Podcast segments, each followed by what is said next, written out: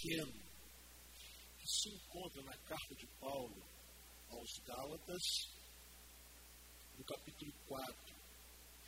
Só o versículo 16. O tema da mensagem será: Por que a verdade incomoda? Gálatas capítulo 4, versículo 16. É um, é um versículo muito pequeno. E talvez você ler esse versículo sem uma meditação mais apurada, você vai talvez desprezar ou não dar muita importância a ele, mas ele é de uma importância tremenda para toda a nossa vida, para todas as áreas da nossa vida. E esse texto simples diz assim: Tornei-me inimigo de vocês por lhes dizer a verdade. É uma interrogação, eu vou repetir. Tornei-me inimigo de vocês por lhes dizer a verdade. Por que a verdade incomoda tanto? O contexto, o apóstolo Paulo está escrevendo uma carta às igrejas da Galácia e ele está dizendo que aquelas igrejas estavam se afastando do Evangelho. Tinham recebido Jesus como Salvador, o Evangelho da graça, e agora eles estavam se afastando e voltando para puras práticas religiosas, para uma observância cega de um código de leis, para a observância de, de liturgias sem vida. Ou seja, eles tinham é, conhecido a verdade, a verdade é, lhes havia sido apresentada, eles se é, renderam àquela verdade, mas de repente ou por alguns motivos eles estavam abandonando a verdade e se voltando para a mentira, ainda que a mentira estivesse com uma bela capa de religião, de religiosidade e até de respeito a Deus. Então o apóstolo Paulo vai tratar é, em toda esta carta, e ela, na verdade, ela não é uma carta muito grande, são apenas seis capítulos, mas em toda esta carta ele vai tratar disso. E como ele vai falar com aquela, aquelas comunidades a verdade, ele levanta essa interrogação porque parece que a sua palavra não estava sendo bem recebida. A, a, as exortações de Paulo não estavam sendo bem aceitas a sua palavra não estava caindo bem, não estava sendo uma palavra muito simpática ao, ao público-alvo. Então ele faz essa pergunta: mas por acaso eu me tornei inimigo de vocês só porque falei a verdade? Impressionante como a verdade incomoda a gente. Nós mesmos, às vezes, preferimos não saber a verdade, não é, reconhecer a verdade. Por exemplo, às vezes nós pais é, preferimos a mentira do que saber algumas verdades a respeito dos nossos filhos. Nós nos enganamos, preferimos achar que os nossos filhos são aqueles melhores do que todos, os mais perfeitos, os mais é, bem educados, os mais corretos, e nós achamos, ou pelo menos criamos uma, uma, uma capa de proteção para não vermos verdades. Há pais que se decepcionam tanto porque custaram a ver a verdade. Você já deve ter conhecido algum, algum pai e alguma mãe que, alertado por um amigo sobre algum procedimento inadequado do filho, se zangou. Preferiu, preferiu se zangar, preferiu repudiar, ou seja, se tornou inimigo de quem estava tentando ajudar. Literalmente, se tornou inimigo de quem estava tentando ajudar. Por quê? Porque preferia não ver a verdade, não conhecer a verdade.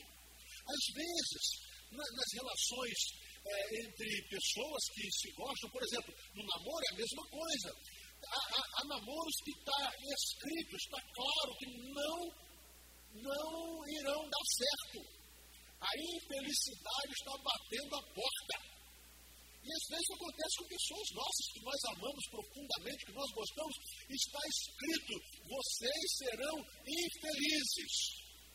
Mas parece que essa verdade que incomoda, a gente coloca uma capa, uma viseira, para não ver, não é melhor, faz bem ao ego não acreditar em algo muito óbvio, muito real, muito claro. Aliás, como pastor, e eu, eu lido com muitas famílias, muitos casais, casais casados, namorados, e isso já há quase 29 anos, já ouvi muitas vezes assim, pastor, eu não fui enganada. Pastor, eu não fui enganado. Eu não me casei enganado. Eu não me casei enganada. Eu vi, eu sabia, mas eu não quis acreditar. Há diversas situações na vida que nós nos debatemos numa grande luta entre ver, encarar a verdade, por pior que seja, ou achar que é melhor uma autoilusão e acreditar numa mentira que logo à frente, um pouco ou muito tempo, lhe será revelada e amargamente revelada. Lá no livro de Provérbios tem uma sentença que diz assim: compra a verdade e não a vendas. O que o sábio está querendo dizer? A verdade é, é algo tão precioso, tão precioso, que se precisasse pagar por ela, valeria a pena pagar. Valeria a pena pagar um alto preço pela verdade. Valeria a pena comprar a verdade e não negociá-la jamais. Por quê? A verdade sempre vai nos trazer benefícios, ainda que por um primeiro momento possa nos parecer dolorosa. Por que, que nós gostamos de maquiar? Por que, que nós gostamos de fingir que não estamos vendo ou que não estamos entendendo? O apóstolo Paulo está falando isso com essas igrejas, está dizendo que vocês conhecem a verdade, vocês sabem e vocês estão se deixando enganar, fingindo que não estão entendendo, e eu estou dizendo a verdade. Será que esse é o motivo para que eu me torne inimigo de vocês? Eu queria descrever algumas verdades, as quais muitas pessoas fogem, das quais muitas pessoas fogem. Primeira verdade, que nós fugimos muitas vezes é da realidade de que nós somos miseráveis pecadores. Nós somos homens e mulheres pecadores. Nós somos pessoas contaminadas por um veneno chamado mortal, chamado pecado. Veneno esse que tem nos destruído e nos matado, mas que os homens, muitos deles, preferem se enganar e pensar que não são pecadores. São pessoas tão boas, tão qualificadas, tão cheias de qualidades, de virtudes, que querem crer, que não têm em si a marca e a prática do pecado. Eu não sei se você vai me considerar um inimigo seu, mas eu vou dizer para você: você é pecador. E eu posso afirmar isso, não por um conhecimento meu, mas eu posso te afirmar isso porque a palavra de Deus diz, o apóstolo Paulo fazendo uma análise da natureza humana, ele vai nos dizer assim: todos pecaram e destituídos estão da glória de Deus.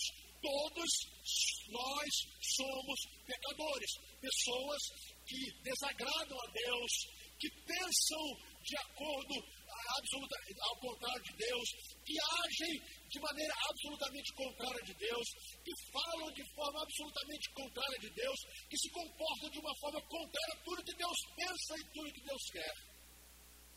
É claro que você vai ouvir, como por exemplo nos dizia Rousseau, o homem é bom, o homem é naturalmente bom, a natureza do homem é boa, o que era uma mentira descarada, mas que muitos preferiram acreditar nessa mentira. E essa mentira cai por terra, essa verdade, falsa verdade cai por terra, quando o homem começa a tomar consciência do que é capaz de fazer. A história nos diz que ao final da Segunda Guerra Mundial, a humanidade teve um tremendo sentimento de que era má. De que era má. Quando as notícias começaram a correr das atrocidades cometidas nos campos de concentração, aquilo que havia sido feito a seres humanos, a humanidade entrou num choque, entendendo que ela não era, como Rousseau dizia, boa, o homem não era inerentemente bom, havia algo de monstruoso no coração do homem. O resultado de mais de 60 milhões de pessoas mortas, 6 milhões de judeus, dentre elas um milhão e meio de crianças, ciganos, homossexuais, e te, testemunhas de Jeová, e tanta gente, cristãos, que foram aprisionados, torturados, trabalhos forçados, assassinados. Crianças foram usadas como é, cobaias para experimentos científicos. Se você um dia tiver a oportunidade de visitar um museu, um desses museus do Holocausto, por exemplo, o Museu Yad Vashem em Jerusalém, não há a possibilidade de você andar naquele lugar sem chorar e lamentar e imaginar como é possível o homem cometer tal coisa. E não se esqueça que a comunidade alemã era considerada uma comunidade cristã, religiosa, protestante em sua maioria, com a minoria católica, porém, a maior parte da população, de pessoas que professavam uma religião, uma religião como a minha, uma religião como a sua. Mas essa falsa verdade de que nós não somos pecadores, nós somos melhores e nós nos julgamos assim. Eu não sou um homem tão mau quanto você, eu não cometo coisas tão horrorosas como você comete. Isso parece que é um salvo-conduto para mim. Mas o apóstolo Paulo vai dizer uma verdade. Eu e você, nós somos pecadores. E ele descreve isso na sua própria realidade. No capítulo 7 da carta aos Romanos, ele diz assim: O bem que quero, esse não faço, o mal que não quero, este pratico. Miserável homem que sou, quem me livrará do corpo desta morte? Depois ele vai escrever uma carta a um jovem pastor chamado Timóteo. Escrevendo essa carta, ele diz assim: Esta palavra é fiel e digna de toda aceitação. Que Jesus Cristo veio ao mundo para salvar os, pecador, os pecadores, dos quais, disse o apóstolo Paulo: Eu sou o principal. Eu sou o principal. Paulo preferiu não se enganar ou não se deixar enganar. Paulo preferiu é, encarar a realidade dos fatos. Ele era um pecador e por mais que ele tentasse, ele não conseguia cair, deixar de cair várias vezes no pecado. Ele reconhecia que os seus pecados é, o afastavam de Deus e ele declara isso. Eu não sei se você me, considera, me considerará a partir de agora inimigo, mas como Paulo, você é pecador e eu também. E eu sou o principal, e você é o principal, porque nós somos responsáveis pelos nossos pecados. Ninguém é responsável por um pecado que eu tenha cometido. A minha esposa não é, os meus filhos não são, os meus pais não são, ninguém. Nem a sociedade. Eu sou responsável pelos meus pecados. Por isso, quando eu estou diante de Deus e trato com Deus, eu tenho que dizer: miserável homem que sou, quem me livrará do corpo dessa morte? Dentre os pecadores, eu sou o principal, porque eu tenho que resolver antes dos problemas da humanidade com Deus. Eu tenho que resolver os meus problemas, os meus pecados diante de Deus. Então Paulo pergunta: tornei-me inimigo de vocês? Por lhes dizer a verdade. A segunda verdade, que o homem tenta evitar, que ele foge e que o incomoda. É a verdade de que o pecado traz consequências. O pecado não é só um mal em si, que faz de você uma pessoa infeliz, ou que faz com que você é, produza infelicidade a outras pessoas. Não. O pecado, além de ser real, ele traz consequências. Ao afirmar que todos pecaram, o apóstolo Paulo, escrevendo aos Romanos, vai dizer o seguinte: o salário do pecado é a morte. O salário do pecado é a morte. Consequência. Qual é a consequência do pecado? A morte. Qual é a consequência que o pecado nos leva a ter que enfrentar? A morte. Então, o pecado não é só um mal, não é um mal por si só, ele não é um mal social. O pecado é um mal que traz para mim consequências horrorosas em todas as áreas, mas a principal delas é a morte, a cessação da vida. Eu sei que a morte é uma coisa que nos incomoda, e é para ser assim, porque nós não fomos feitos para a morte, Deus nos criou para a vida. Logo, não pensamos na nossa morte. E quando perdemos alguém querido, choramos, sofremos, sentimos saudade. Mas eu preciso lhe afirmar uma coisa: Deus não tem nada a ver com isso. Deus não tem nada a ver com isso. Deus não é Deus da morte.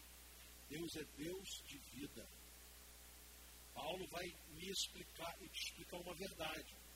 E não adianta eu querer negá-la e jogar a culpa nos outros, jogar a culpa em Deus. O salário, o pagamento devido do pecado é a morte. Eu não sei, talvez você, a partir de agora, me passe a ter como inimigo seu, mas eu lhe pergunto, tornei-me inimigo de vocês só por lhe dizer a verdade? É isso que a Bíblia diz que o pecado, além de me prejudicar, ele me faz mal, ele me atrapalha, ele me prejudica e prejudica outros que estão perto de mim.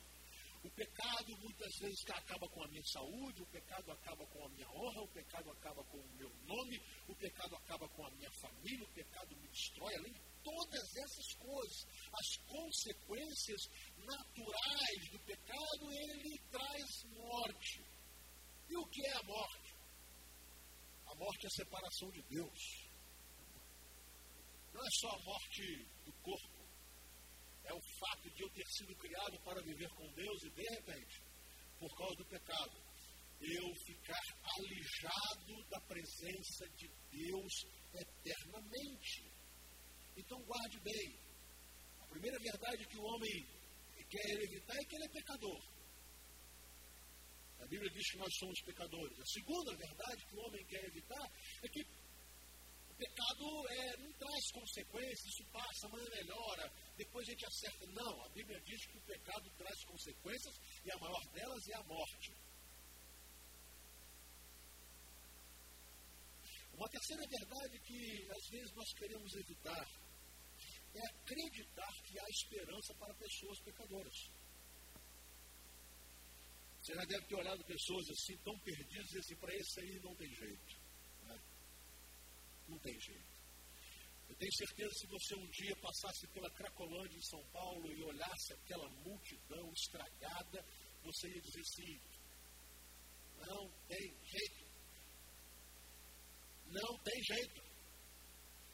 Eu sei que você, se passasse pelas sarjetas da vida, com gente totalmente destruída por vícios, por todo tipo de pecado, você ia dizer: não tem jeito. Eu vou lhe dizer uma coisa. Essa é uma astuta mentira de Satanás, porque quando ele coloca isso no nosso coração e coloca isso no coração da pessoa destruída, ele mata a esperança.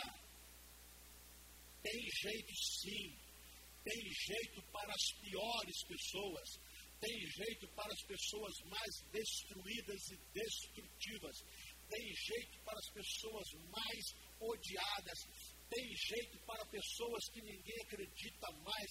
O apóstolo Paulo vai afirmar que ele, antes de ser resgatado por Jesus, ele era blasfemo, ele era arrogante, ele era insolente.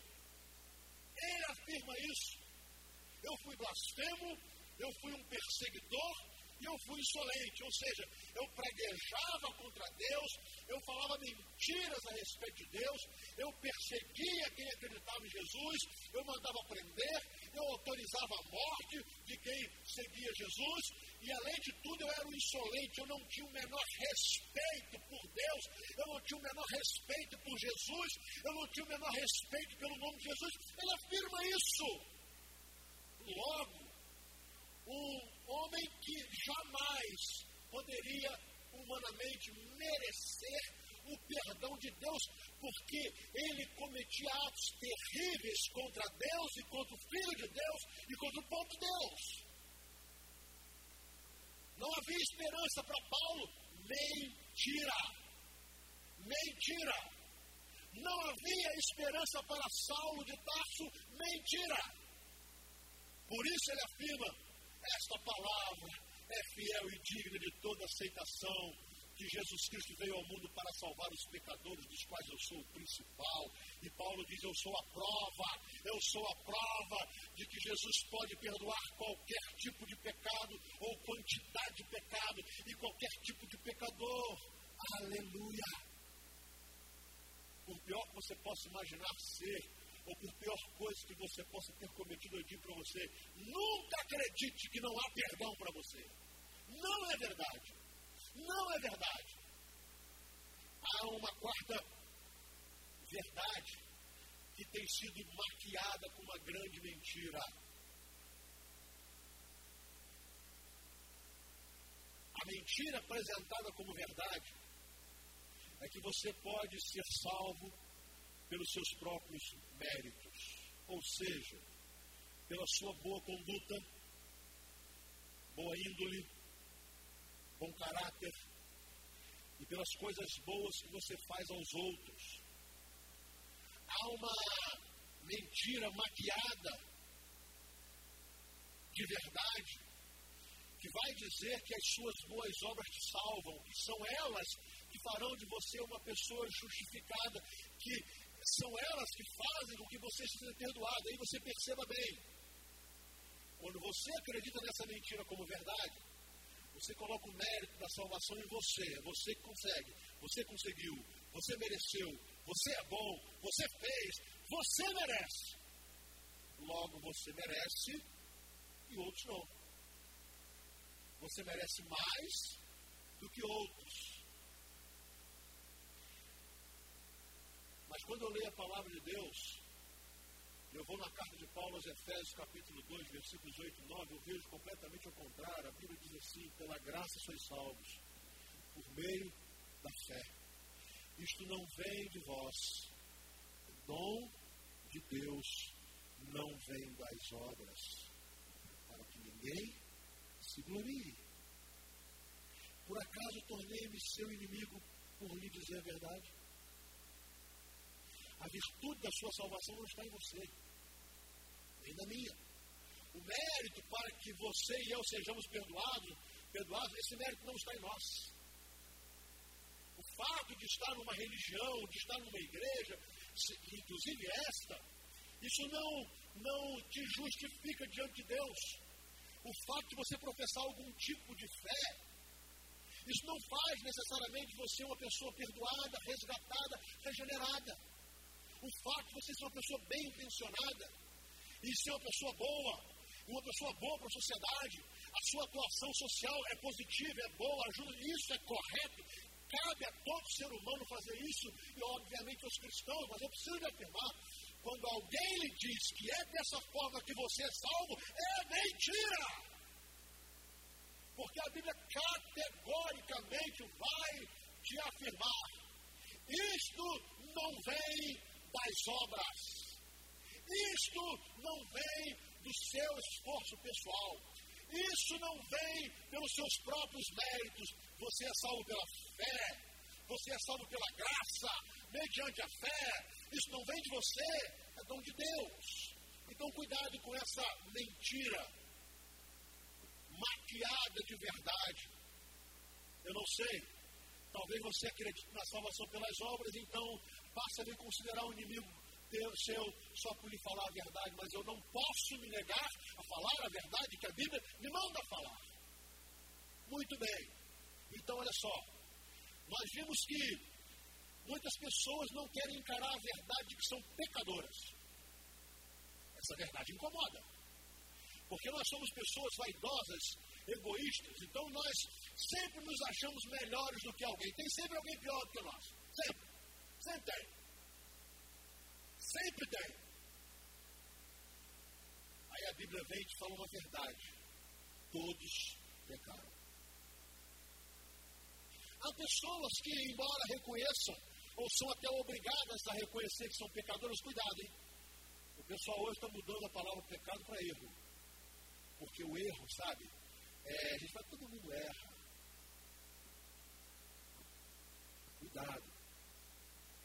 Quando você troca aquilo que a Bíblia chama de pecado por erro, você está tentando se justificar e abre mão da necessidade de arrependimento. O pecado nos condena. E aí, quando você troca a palavra pecado por erro, você acha que não há consequências sérias. Ah, amanhã passa.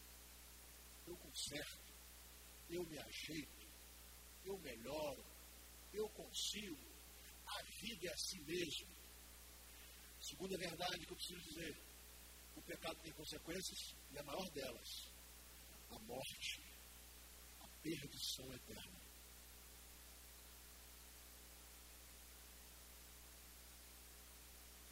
Há uma mentira contada em lugar da verdade que você pode ser salvo por suas obras e pelos seus méritos. Eu vou lhe afirmar, a Bíblia diz que não é possível salvação não é por mérito pessoal.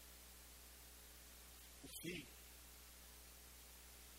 já que sou pecador, o pecado traz consequências, a maior delas a morte, e que eu não posso ser salvo, salvo pelas minhas obras, então, como eu posso? Aí como capa de verdade, uma outra mentira nos é apresentada. Você já deve ter ouvido um ditado popular que diz assim: todos os caminhos, o quê? Os levam a Deus. Bonito isso. É simpático. Só coisa simpática, faz bem. Fica bem com todo mundo. Quando a gente concorda, não, todos os caminhos levam a Deus. Você já deve ter ouvido alguém falar assim: o importante é ter religião o importante é acreditar em Deus. Você já ouviu isso? Isso é mentira. Isso é mentira. Mas faz bem aos ouvidos. Porque fica uma coisa light, sabe? Fica uma coisa leve. Fica uma coisa leve. Agora, não sei se você vai me considerar um inimigo a partir de agora, mas eu tenho que lhe dizer a verdade. A palavra do Senhor nos diz assim: palavras do Senhor Jesus: Eu sou o caminho, a verdade e a vida. E ninguém vem ao Pai a ser por mim. Por acaso me tornei seu inimigo só por lhe dizer essa verdade? Queridos, a Bíblia é clara. Não tem atalho para o céu. Não tem um caminho que você dá um jeitinho e chega lá. Não tem uma porteira que você vai abrir e passando por essa porteira você consegue num caminho diferente chegar à presença de Deus. Não tem uma estrada é, obscura que ninguém conhece, aí você descobriu e essa estrada vai te colocar na presença de Deus. Não tem. A Bíblia ela é categórica em afirmar uma verdade. Disse Jesus: Eu sou o caminho. E é óbvio, por, pelo texto, tanto no original grego, e é óbvio pela tradução fiel do português, usar o artigo definido, não nos permite interpretar como havendo a possibilidade de outros caminhos, porque Jesus foi categórico: eu sou o caminho. Então não adianta eu pensar que dá, eu dou um jeito, dá para dar um jeitinho, a gente chega, ou por práticas religiosas, por obediência à lei, ou por estar todo domingo à igreja, ou por ter uma série de intermediários. Não tem jeito. Jesus afirmou: Eu sou o caminho. Olha, quando Tomé perguntou assim, Senhor, nós não sabemos qual o caminho, como saberemos para onde tu vais? Aí Jesus afirmou: Eu sou o caminho, rapaz. Eu sou o caminho. Eu estou mostrando a vocês o caminho, e ou vocês chegam à presença de Deus por mim e comigo, ou não chegam. Você sabe que as maiores crises de relacionamento de Jesus não, né, não, foram, não foram crises com incrédulos, com ateus, não, foram, com for, foram crises com os religiosos. Jesus comia com pecadores, com publicanos, conversava com prostitutas, é, chegou a aconselhar ladrões, ele salvou um ladrão na cruz na hora de morrer. Jesus não tinha dificuldades em conversar com gente que não conhecia nada de Deus.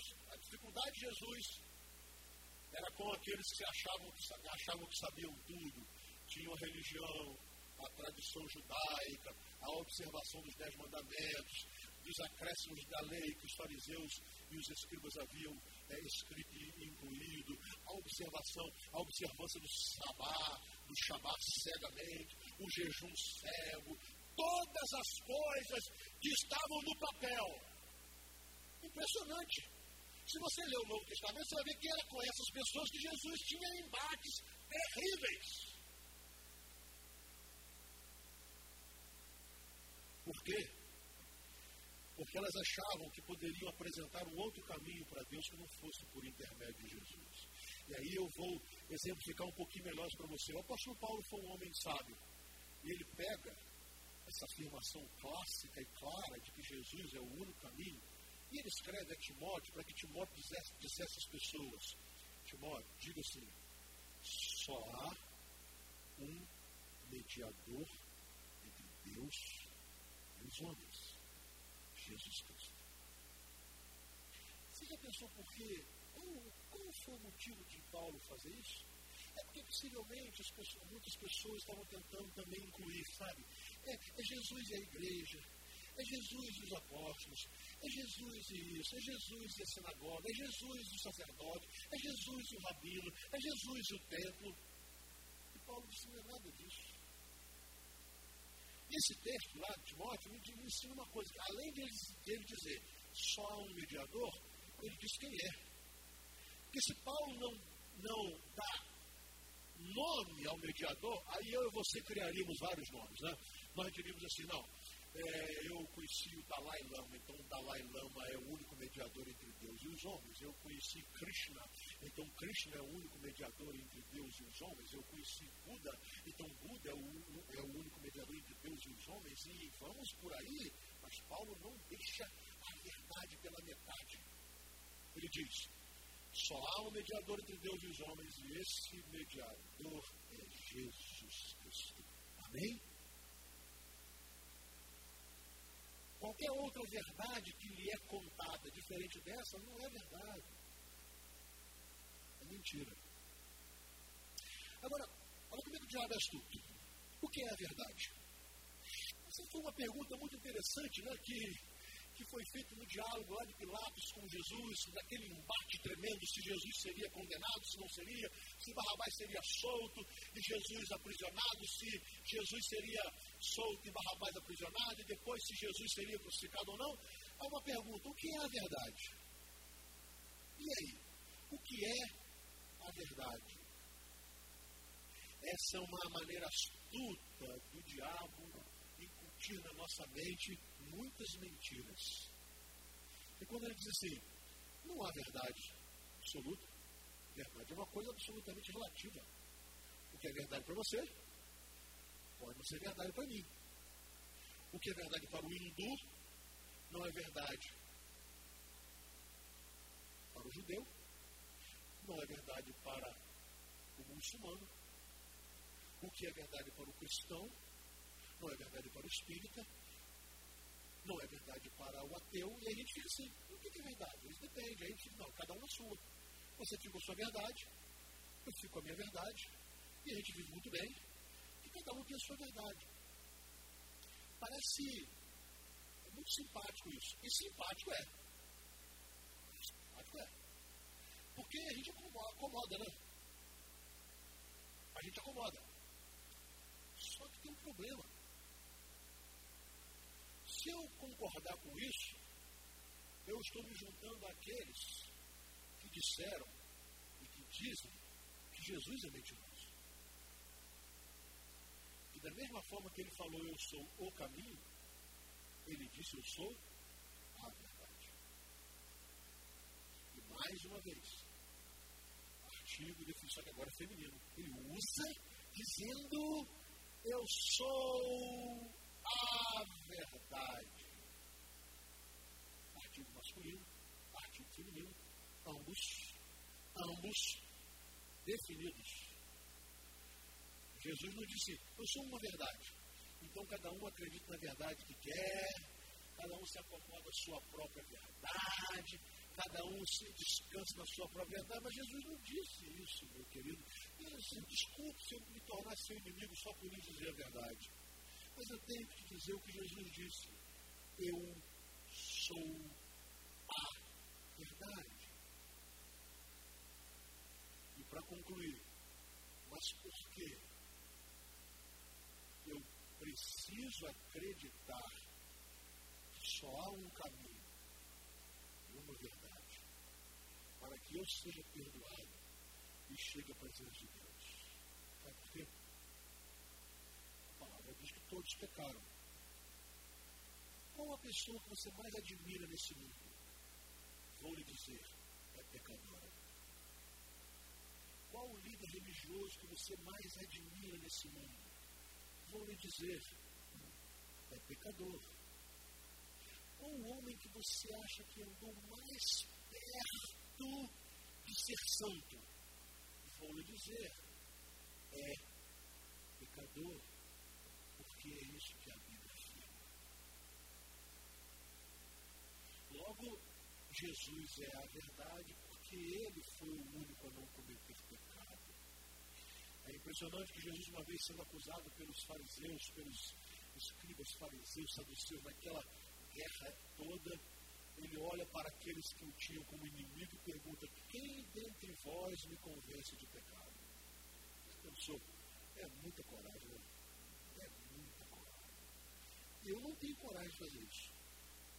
Porque se eu perguntar aqui agora, meu, alguém aqui pode mostrar um pecado na minha vida? Ah, ali minha esposa e minha filha. Não precisava mais ninguém aqui. Mais ninguém. Então eu não teria coragem fazer essa pergunta. Mas eu não teria coragem, se elas não estivessem aqui, eu também não teria coragem, porque aqui estão minhas ovelhas, que convivem comigo há 18 anos. Há 18 anos. porque eu sou pecador. É impressionante que o doutor Russell Shedd né, já está velhinho e está com câncer e agora com alguns problemas de saúde muito sérios.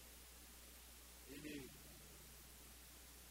quem conheceu, teve a honra de conhecer, eu tive esse conhecer o doutor Shedd, um homem de Deus. A sua filha, uma vez, é, pronunciou uma frase interessante.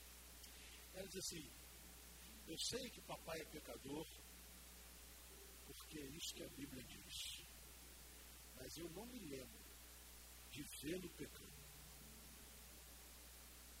Olha só. Mas ela disse: Papai é pecador. A Bíblia diz.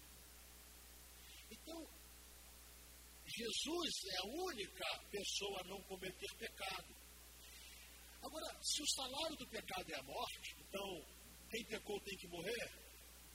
para que haja uma substituição, para que alguém é, viva, outro tem que morrer, só se justificaria morrer alguém que não tivesse pecado. E aí entra a morte de Jesus na cruz. Jesus morreu na cruz, porque se o salário do pecado é a morte, para que eu e você pudéssemos ser justificados, absolvidos, perdoados, alguém tinha que morrer. Só Jesus poderia. Ninguém mais. É por isso que o versículo termina. O salário do pecado é a morte, mas o dom gratuito de Deus é a vida eterna por Jesus Cristo, o nosso Senhor. Aleluia. Jesus morreu em meu lugar, morreu em seu lugar. Ele tomou os nossos pecados sobre ele lá no livro de Isaías 53 vai nos falar: Ele, o Filho de Deus, tomou sobre si as nossas transgressões, Ele pagou por nós, Ele se fez maldito para que nós fôssemos benditos, Ele se fez maldição para que nós fôssemos abençoados. Então, se Jesus morreu para pagar, porque o pagamento do pecado é a morte, então Jesus, alguém tinha que morrer, Jesus morreu para pagar pelos nossos pecados. E é por isso que na hora de morrer ele diz: Pai, está consumado, está tudo pago. Por isso que existe a verdade, e a verdade é Jesus. E nós podemos ser justificados e perdoados tão somente por Jesus, porque a palavra nos afirma categoricamente: o sangue de Jesus Cristo, o seu Filho, nos purifica de todo pecado. Bom, se você ainda não me tem como inimigo seu por dizer a verdade, obrigado por sua gentileza. Mas ainda que me tenha por inimigo, eu não posso deixar de falar a verdade. O que você deve fazer então? Todos nós. Bom, já que eu sou pecador, que a consequência do pecado é a morte, e que não há uma outra maneira de eu ser perdoado, justificado, se eu não, se eu não aceitar Jesus como meu Salvador, como é que eu faço isso? Quando o apóstolo Pedro terminou de pregar o seu primeiro grande sermão lá no livro de Atos, os judeus assustados, porque eles foram confrontados com o pecado, eles perguntaram: o que faremos nós? O que faremos nós para não levarmos a culpa do pecado? E Pedro diz: arrependei-vos, convertei-vos, sede batizados arrependimento. Primeiro, você precisa reconhecer. Se você reconheceu que é pecador, agora você precisa se arrepender. Você, Pai, eu reconheço que eu tenho andado longe de Ti. Eu reconheço que a minha vida, em sua maior parte, ela vai de encontro a tudo que o Senhor quer para mim. Mas eu me arrependo. Assumo sou pecador e me arrependo dos meus pecados, mas eu não posso parar aqui, Pai. Eu estou confessando ao Senhor e te pedindo, me perdoe dos meus pecados. Se confessarmos os nossos pecados, Ele é fiel e justo para nos perdoar os pecados e nos purificar de toda injustiça. Meu querido, me desculpe. Não me tenha por inimigo por eu ter lhe falado a verdade. Mas se você sair daqui aborrecido comigo, até o extremo de me ter por inimigo, eu não poderia de deixar de falar a verdade por amor a você. Para que mentiras maquiadas de verdade, falsas verdades, não continuem a te enganar. A melhor verdade, a pior verdade, a mais dura, é sempre muito melhor do que a melhor e mais linda mentira. Porque a mentira sempre nos leva à destruição. Sempre. Então, me perdoe, mas eu tinha que falar a verdade. Mas com muito amor, com muito carinho, com muito respeito em você. Em nenhum momento me colocando num nível superior a você. Digo a você, eu sou um pecador. Talvez a diferença é o fato de eu ser um pecador arrependido. Que me arrependo dos meus pecados. E que tenha colocado a minha vida diante de Jesus. E ter aceitado o perdão de Cristo. Ter acreditado nele e tão somente nele. como aquele que me perdoa de todo pecado. A diferença é essa. Portanto, eu não sou melhor do que você. Eu sou também um miserável pecador. Um pecador resgatado pelo sangue de Jesus. A boa notícia é que você pode sair daqui hoje assim também. Como um pecador perdoado. Não importa quantos ou quais pecados você tenha cometido. Um pecador, para ser perdoado, precisa tão somente de arrepender-se e confessar os seus pecados Cristo Jesus. Por isso é graça, é dom, é presente de Deus. Amém? Quero convidar você a curvar a sua cabeça em oração.